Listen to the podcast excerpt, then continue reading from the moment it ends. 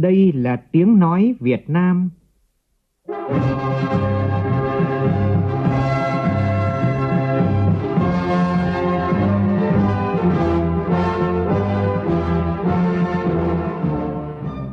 là tiếng nói Việt Nam, phát thanh từ Hà Nội, thủ đô nước Cộng hòa xã hội chủ nghĩa Việt Nam.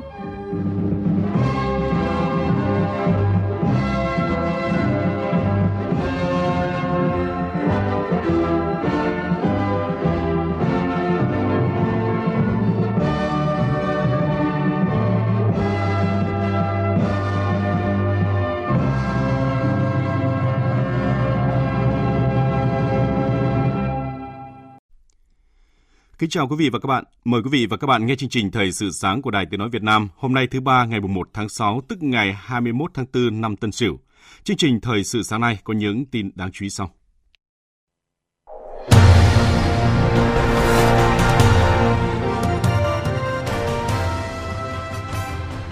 Chủ tịch nước Nguyễn Xuân Phúc gửi thư chúc mừng đội thiếu niên tiền phong nhân dịp kỷ niệm 80 năm ngày thành lập và chào mừng ngày quốc tế thiếu nhi mùng 1 tháng 6. Thủ tướng Chính phủ Phạm Minh Chính tham dự và có bài phát biểu quan trọng tại phiên thảo luận cấp cao với tư cách thành viên sáng lập Hội nghị Thượng đỉnh Đối tác vì Tăng trưởng xanh và Mục tiêu Toàn cầu. Từ hôm nay, người dân được sử dụng hình ảnh thẻ bảo hiểm y tế trên ứng dụng VXID Bảo hiểm xã hội số khi đi khám chữa bệnh thay thế cho việc sử dụng thẻ bảo hiểm xã hội giấy. Liên quan đến Hội Thánh Truyền giáo Phục Hưng, tối qua thành phố Hồ Chí Minh ghi nhận thêm 51 trường hợp có kết quả xét nghiệm dương tính với COVID-19 còn tại Hà Nội, lực lượng công an đang xác minh 40 người trú tại huyện Trương Mỹ có tiếp xúc gần với người trong hội thánh trong thành phố Hồ Chí Minh. Trong phần tin thế giới, Pháp và Đức yêu cầu Mỹ và Đan Mạch giải thích vụ nghe lén đồng minh châu Âu. Về nguồn gốc virus SARS-CoV-2, Bộ Ngoại giao Trung Quốc cho rằng không nên chính trị hóa, đồng thời yêu cầu Mỹ và một số nước dừng ngay các chỉ trích nhằm vào nước này.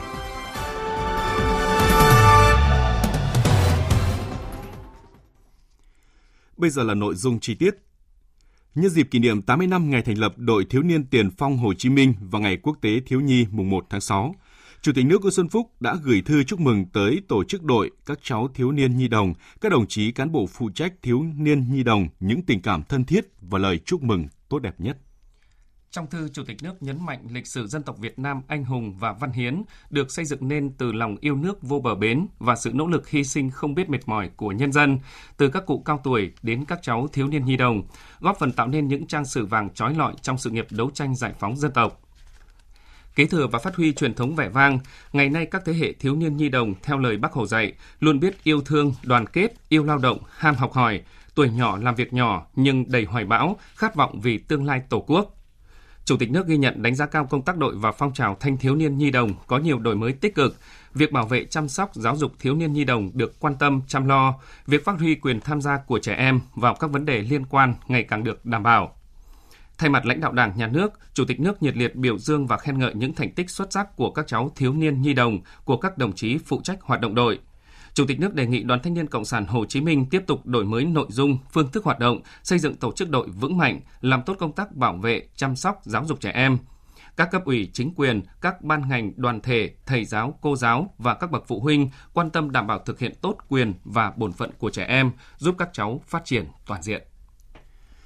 Tối qua, hội nghị thượng đỉnh đối tác vì tăng trưởng xanh và mục tiêu toàn cầu gọi tắt là P4G 2030 đã diễn ra phiên thảo luận quan trọng nhất của hội nghị theo hình thức trực tuyến với sự tham dự của lãnh đạo cấp cao các nước Hàn Quốc, Đan Mạch, Colombia, Chủ tịch Ủy ban châu Âu, Việt Nam, Hà Lan, Kenya, Costa Rica, Peru, Áo, Thái Lan, Campuchia, đặc phái viên về biến đổi khí hậu của Tổng thống Hoa Kỳ và Tổng giám đốc Quỹ tiền tệ quốc tế IMF. Thủ tướng Chính phủ Phạm Minh Chính tham dự và có bài phát biểu quan trọng tại phiên thảo luận cấp cao với tư cách là thành viên sáng lập của P4G. Phản ánh của phóng viên Vũ Khuyên. Phát biểu tại phiên thảo luận cấp cao, Thủ tướng Chính phủ Phạm Minh Chính cho rằng thế giới đang trải qua những tác động cộng hưởng với mức độ và quy mô chưa từng có của ba thảm họa là đại dịch COVID-19, biến đổi khí hậu và sự cạn kiệt tài nguyên thiên nhiên, để lại các hệ lụy to lớn nhiều mặt không chỉ hiện nay mà còn với các thế hệ tương lai – Thủ tướng nhấn mạnh chính đại dịch và những khó khăn thách thức cũng để các nước thấy rõ hơn tầm quan trọng của việc bảo vệ môi trường sống, đảm bảo hài hòa giữa con người và thiên nhiên và là động lực để thúc đẩy các nước cùng hợp tác vượt qua. Thủ tướng đề nghị hơn lúc nào hết, cộng đồng quốc tế cần đồng lòng chung sức giải quyết hài hòa giữa nhu cầu cấp bách phục hồi kinh tế với yêu cầu phát triển xanh và phát triển bền vững hơn thời kỳ hậu COVID-19. Thủ tướng Chính phủ đã đưa ra 6 giải pháp quan trọng tại phiên thảo luận. Thứ nhất là phục hồi xanh, kinh tế xanh, kinh tế tuần hoàn cần được triển khai quyết liệt ở cấp độ quốc gia, khu vực toàn cầu trong khuôn khổ chung là các mục tiêu phát triển bền vững 2030 của Liên Hợp Quốc và thỏa thuận Paris về biến đổi khí hậu. Phương châm là chuyển đổi tư duy, phương pháp luận và cách tiếp cận thực tế từ bị động ứng phó các thách thức sang kết hợp một cách hài hòa, hợp lý, hiệu quả giữa ứng phó với chuyển đổi, phát triển kinh tế xanh để không có sự đảo lộn và gây hiệu ứng sốc. Thứ hai, chuyển đổi xanh cần có lộ trình phù hợp, tính đến điều kiện và năng lực khác nhau của các quốc gia. Các nước phát triển cần tiếp tục tiên phong trong thực hiện cam kết về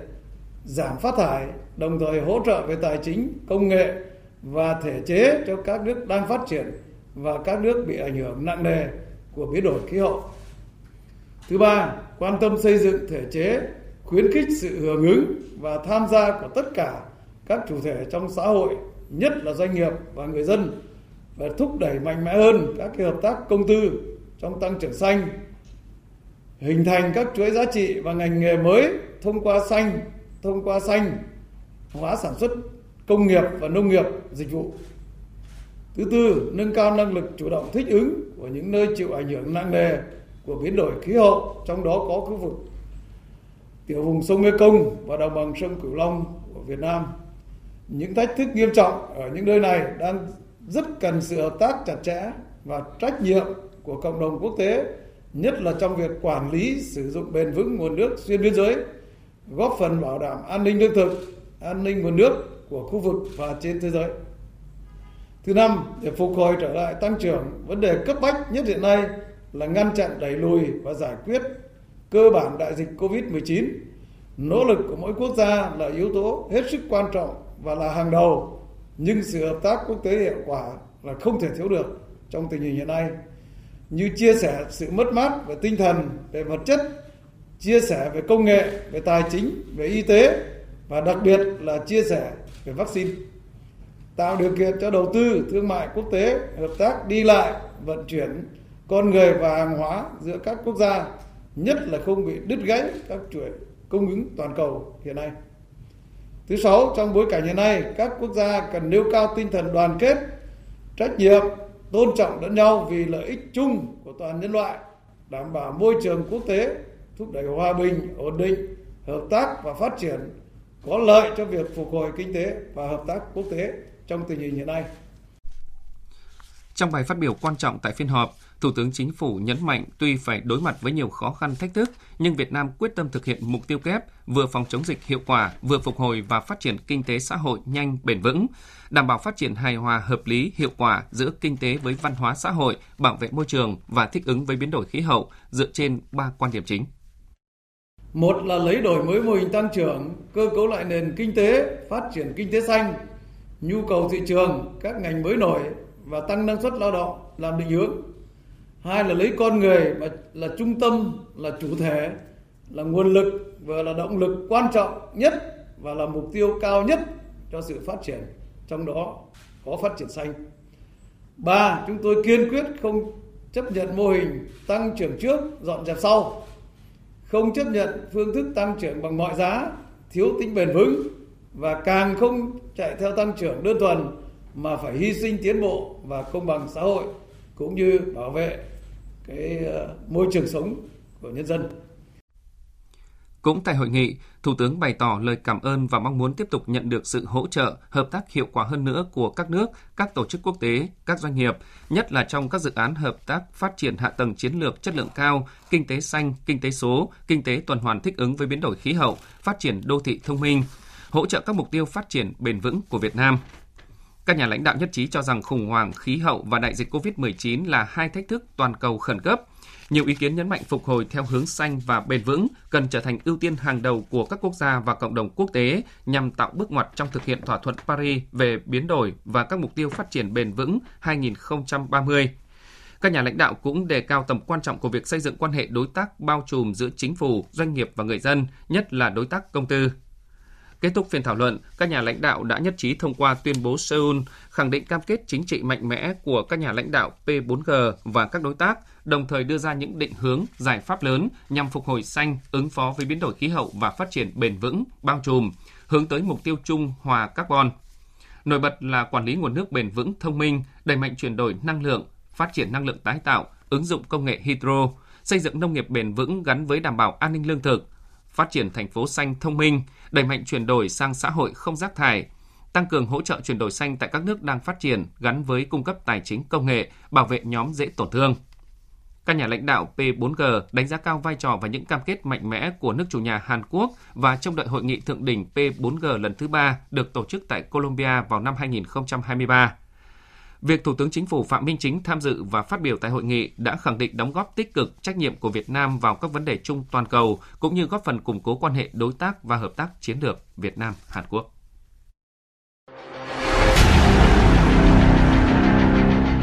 Đẩy lùi COVID-19, bảo vệ mình là bảo vệ cộng đồng.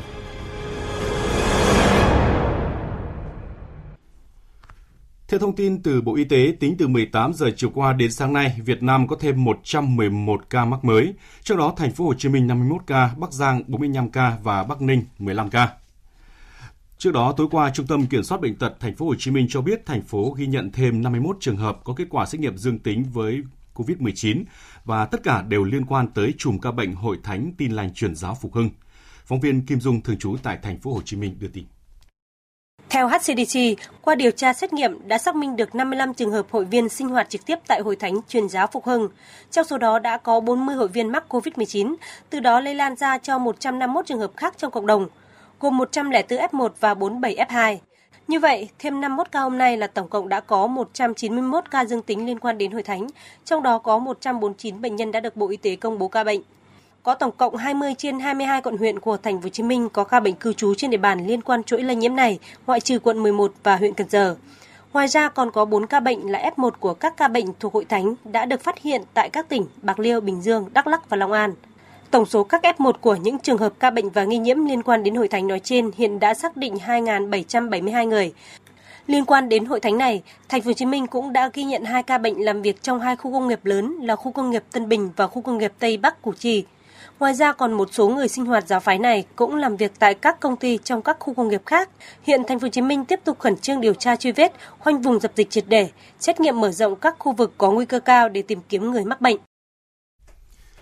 Liên quan đến Hội Thánh Truyền giáo Phục Hưng tại phiên họp trực tuyến chống COVID-19 chiều qua, Công an thành phố Hà Nội cho biết đang khẩn trương xác minh 40 người trú tại huyện Trương Mỹ. Trong số này, 30 người đã tiếp xúc gần với người trong thành phố Hồ Chí Minh đều đã được xét nghiệm và có kết quả âm tính ban đầu.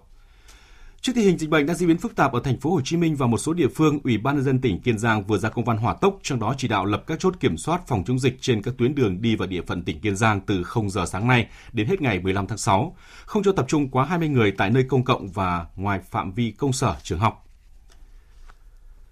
Chương trình thời sự sáng tiếp tục với các tin đáng chú ý khác. Do diễn biến phức tạp của dịch bệnh COVID-19, nhiều trẻ em trên địa bàn xã Sipafin, huyện Nậm Pồ, tỉnh Điện Biên phải thực hiện cách ly y tế tập trung hoặc cách ly tại nhà. Do vậy, ngày Quốc tế Thiếu nhi mùng 1 tháng 6 năm nay, Ủy ban nhân dân huyện và các đơn vị trường học trên địa bàn không tổ chức cho học sinh vui chơi tập trung như mọi năm mà tổ chức trao quà cho thiếu nhi ngay trong khu vực cách ly phong tỏa. Tin của phóng viên Vũ Lợi, thường trú khu vực Tây Bắc. Hơn 2.400 xuất quà hôm qua đã được trao tới các cháu thiếu niên nhi đồng trong xã Sipafin, trong đó gần 700 suất đã được trao cho học sinh đang cách ly tại 12 khu cách ly tập trung trên địa bàn huyện. Gần 1.800 suất được trao cho học sinh ở 12 trên 12 bản trong khu vực phong tỏa xã Sipafin.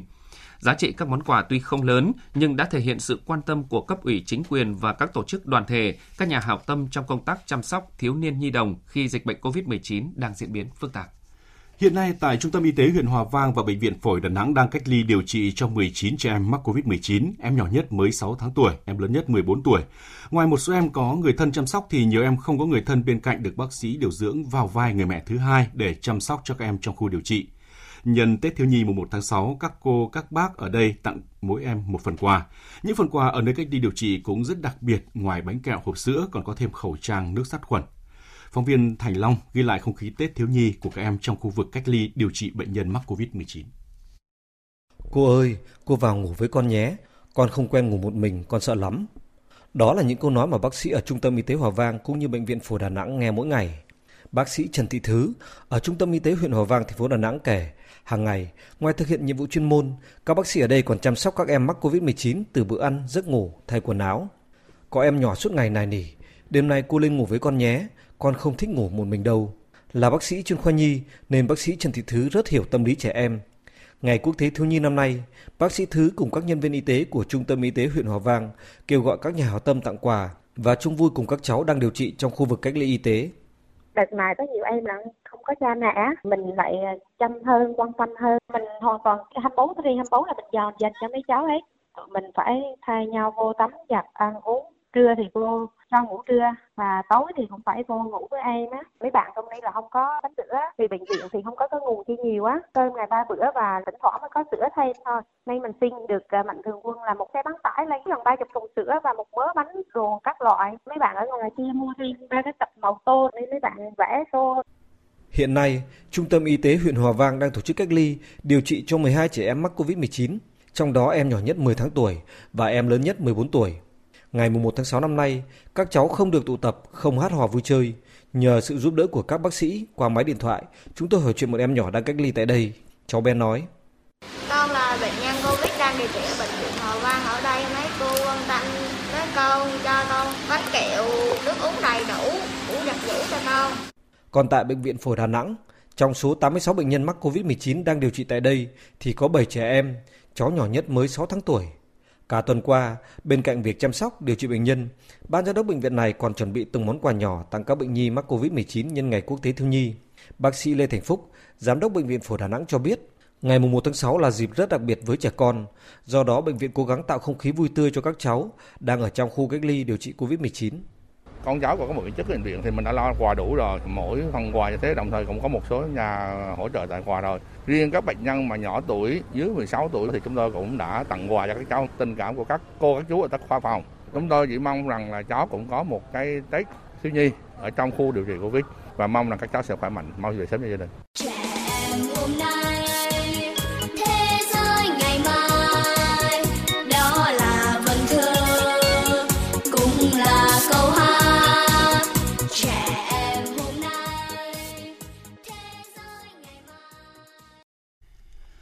Cũng từ hôm nay, mùng 1 tháng 6, người dân trên toàn quốc sẽ được sử dụng hình ảnh thẻ bảo hiểm y tế trên ứng dụng VNSID, bảo hiểm xã hội số khi đi khám chữa bệnh, thay thế cho việc sử dụng thẻ bảo hiểm y tế giấy. Bảo hiểm xã hội Việt Nam đề nghị Ủy ban nhân dân tỉnh thành phố và Sở Y tế để chỉ đạo cơ sở khám chữa bệnh triển khai thực hiện sử dụng hình ảnh thẻ bảo hiểm y tế trên ứng dụng VSSID thay thế cho việc sử dụng thẻ bảo hiểm y tế giấy. Cơ sở khám chữa bệnh sử dụng đầu đọc để quét mã QR code hoặc ghi trực tiếp số thẻ bảo hiểm y tế trên ứng dụng VSSID. Đồng thời thực hiện các giải pháp chống lạm dụng trục lợi quỹ khám chữa bệnh bảo hiểm y tế, tiếp nhận các khó khăn vướng mắc trong quá trình triển khai thực hiện, kịp thời báo cáo cơ quan bảo hiểm xã hội để phối hợp giải quyết. Việc chính thức triển khai sử dụng hình ảnh thẻ bảo hiểm y tế trên ứng dụng VSSID trong khám chữa bệnh có ý nghĩa quan trọng trong việc giúp người dân hạn chế đi lại, không phải giao dịch trực tiếp với cơ quan bảo hiểm xã hội đối với các hoạt động liên quan tới thẻ bảo hiểm y tế giấy trong bối cảnh dịch COVID-19 đang diễn biến phức tạp.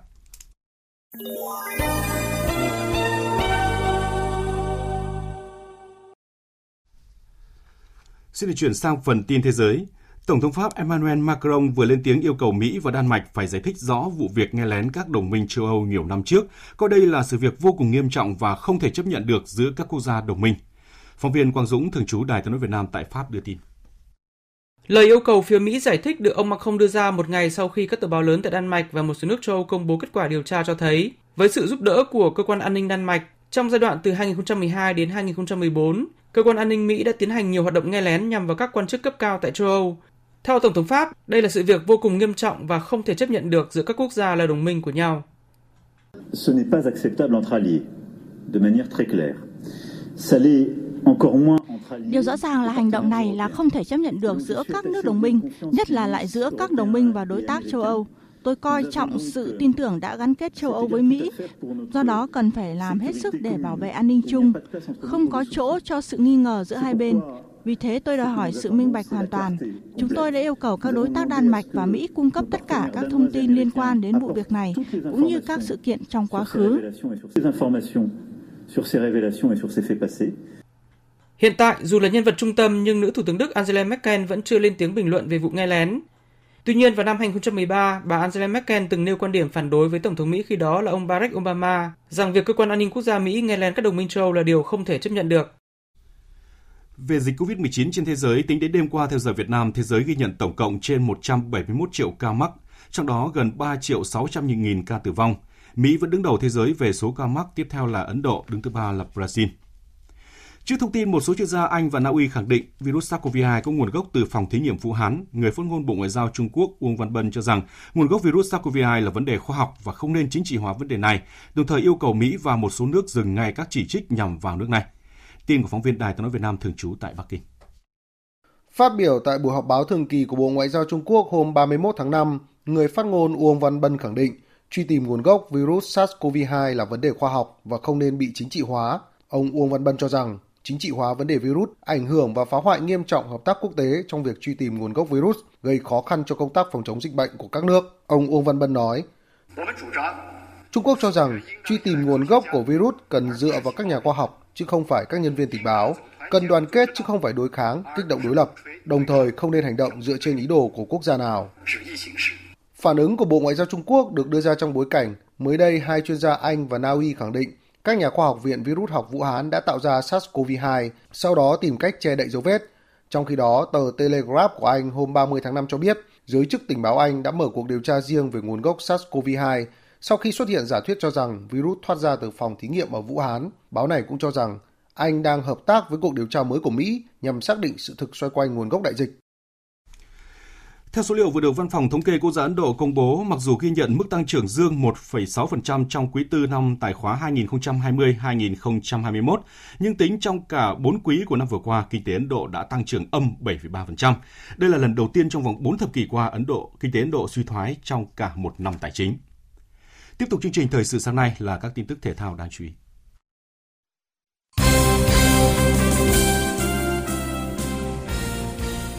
Sáng sớm nay, đội tuyển Việt Nam đã bước vào trận đấu giao hữu quốc tế với đội tuyển Jordani. Đây cũng là trận đấu giao hữu duy nhất của đội tuyển Việt Nam trước khi trở lại với cuộc đua giành vé đi tiếp tại bảng G vòng loại World Cup 2022 khu vực châu Á. Tại trận đấu, đội tuyển Jordani là những người có bàn mở tỷ số trước ở phút thứ 11. Tuy nhiên, đại diện đến từ Tây Á lại không bảo vệ được thành quả của mình để đội tuyển Việt Nam gỡ hòa ở phút thứ 25. Đây là pha bóng mà hậu vệ của đội tuyển Jordani đã phản lưới nhà. Trong hiệp thi đấu thứ hai, đội tuyển Jordani có cơ hội nâng tỷ số khi được hưởng một quả penalty, tuy nhiên thủ thành Văn Toản đã xuất sắc cản phá thành công. Chung cuộc hai đội hòa nhau với tỷ số một đều. Tối qua, Liên đoàn bóng đá Nam Mỹ đã quyết định chọn Brazil làm nước chủ nhà của Copa America 2021 sau khi Argentina và Colombia bị tước quyền chủ nhà vì tình hình dịch bệnh gia tăng phức tạp và chính trị bất ổn. Copa America 2021 dự kiến sẽ diễn ra từ ngày 13 tháng 6 đến ngày 10 tháng 7 tới đây.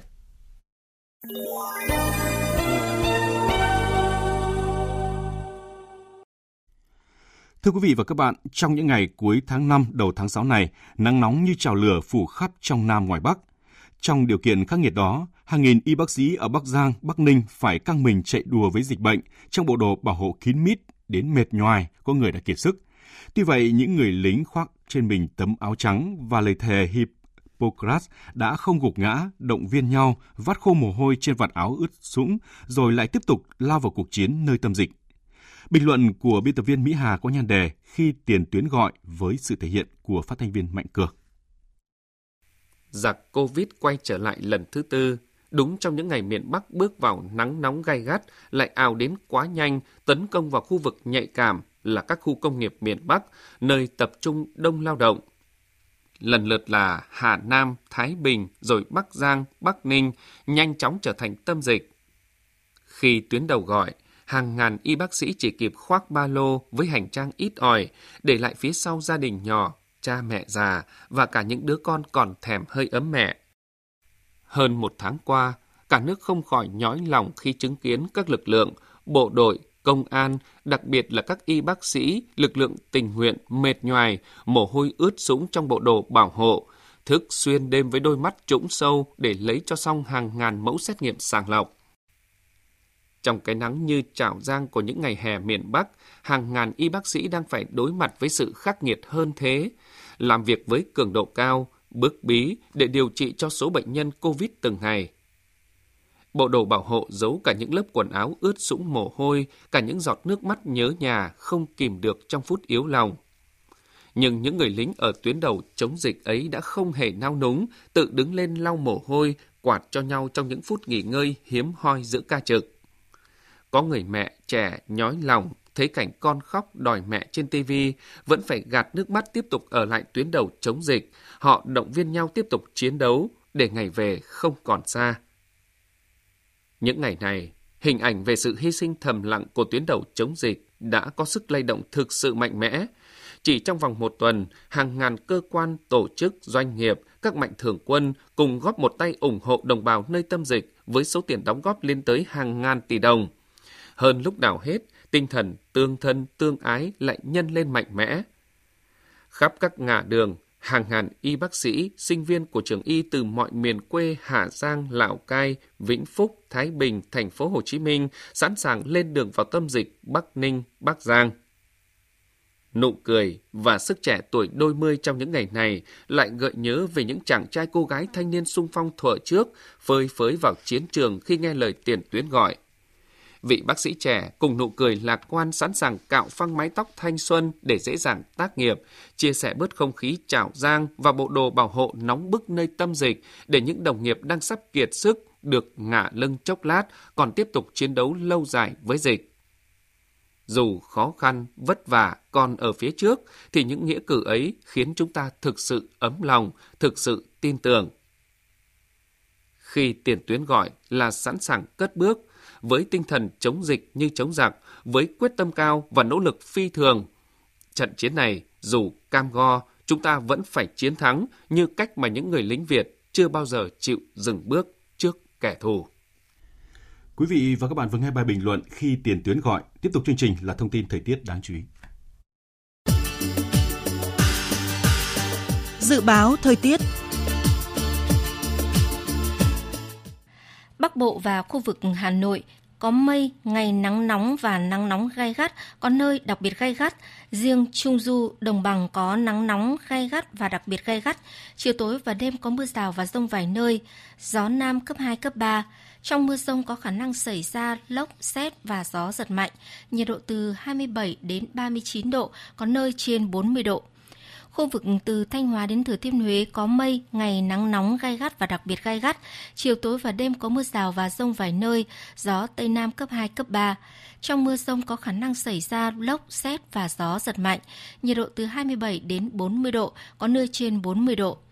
Khu vực từ Đà Nẵng đến Bình Thuận có mây, ngày nắng. Riêng phía Bắc có nắng nóng và nắng nóng gai gắt, có nơi đặc biệt gai gắt. Chiều tối và đêm có mưa rào và rông vài nơi, gió Tây Nam đến Nam cấp 2, cấp 3. Trong mưa rông có khả năng xảy ra lốc, xét và gió giật mạnh, nhiệt độ từ 26 đến 40 độ. Tây Nguyên và Nam Bộ có mây, ngày nắng, có nơi có nắng nóng. Chiều tối và đêm có mưa rào và rông vài nơi, gió Tây Nam cấp 2, cấp 3. Trong mưa rông có khả năng xảy ra lốc, xét và gió giật mạnh, nhiệt độ từ 25 đến 35 độ, có nơi trên 35 độ. Tiếp theo là dự báo thời tiết biển. Bắc Vịnh Bắc Bộ có mưa rào và rông vài nơi, tầm nhìn xa trên 10 km, gió Nam cấp 4, cấp 5. Nam Vịnh Bắc Bộ, vùng biển từ Quảng Trị đến Quảng Ngãi, vùng biển từ Bình Định đến Ninh Thuận không mưa, tầm nhìn xa trên 10 km, gió Nam đến Tây Nam cấp 4. Vùng biển từ Bình Thuận đến Cà Mau, vùng biển từ Cà Mau đến Kiên Giang có mưa rào và rông vài nơi, tầm nhìn xa trên 10 km, gió nhẹ. Khu vực Biển Đông có mưa rào vài nơi, tầm nhìn xa trên 10 km, gió Tây Nam đến Nam cấp 4. Khu vực quần đảo Hoàng Sa thuộc thành phố Đà Nẵng không mưa, tầm nhìn xa trên 10 km, gió Tây Nam đến Nam cấp 4. Khu vực quần đảo Trường Sa, tỉnh Khánh Hòa và Vịnh Thái Lan có mưa rào và rông vài nơi, tầm nhìn xa trên 10 km, gió nhẹ. Những thông tin thời tiết cũng đã kết thúc chương trình thời sự sáng nay của Đài Tiếng nói Việt Nam. Chương trình thời sự sáng nay do biên tập viên Đức Hưng biên soạn và thực hiện với sự tham gia của biên tập viên Ngọc Trinh, phát thanh viên Mạnh Cường và kỹ thuật viên Trần Tâm, chịu trách nhiệm nội dung Hoàng Trung Dũng.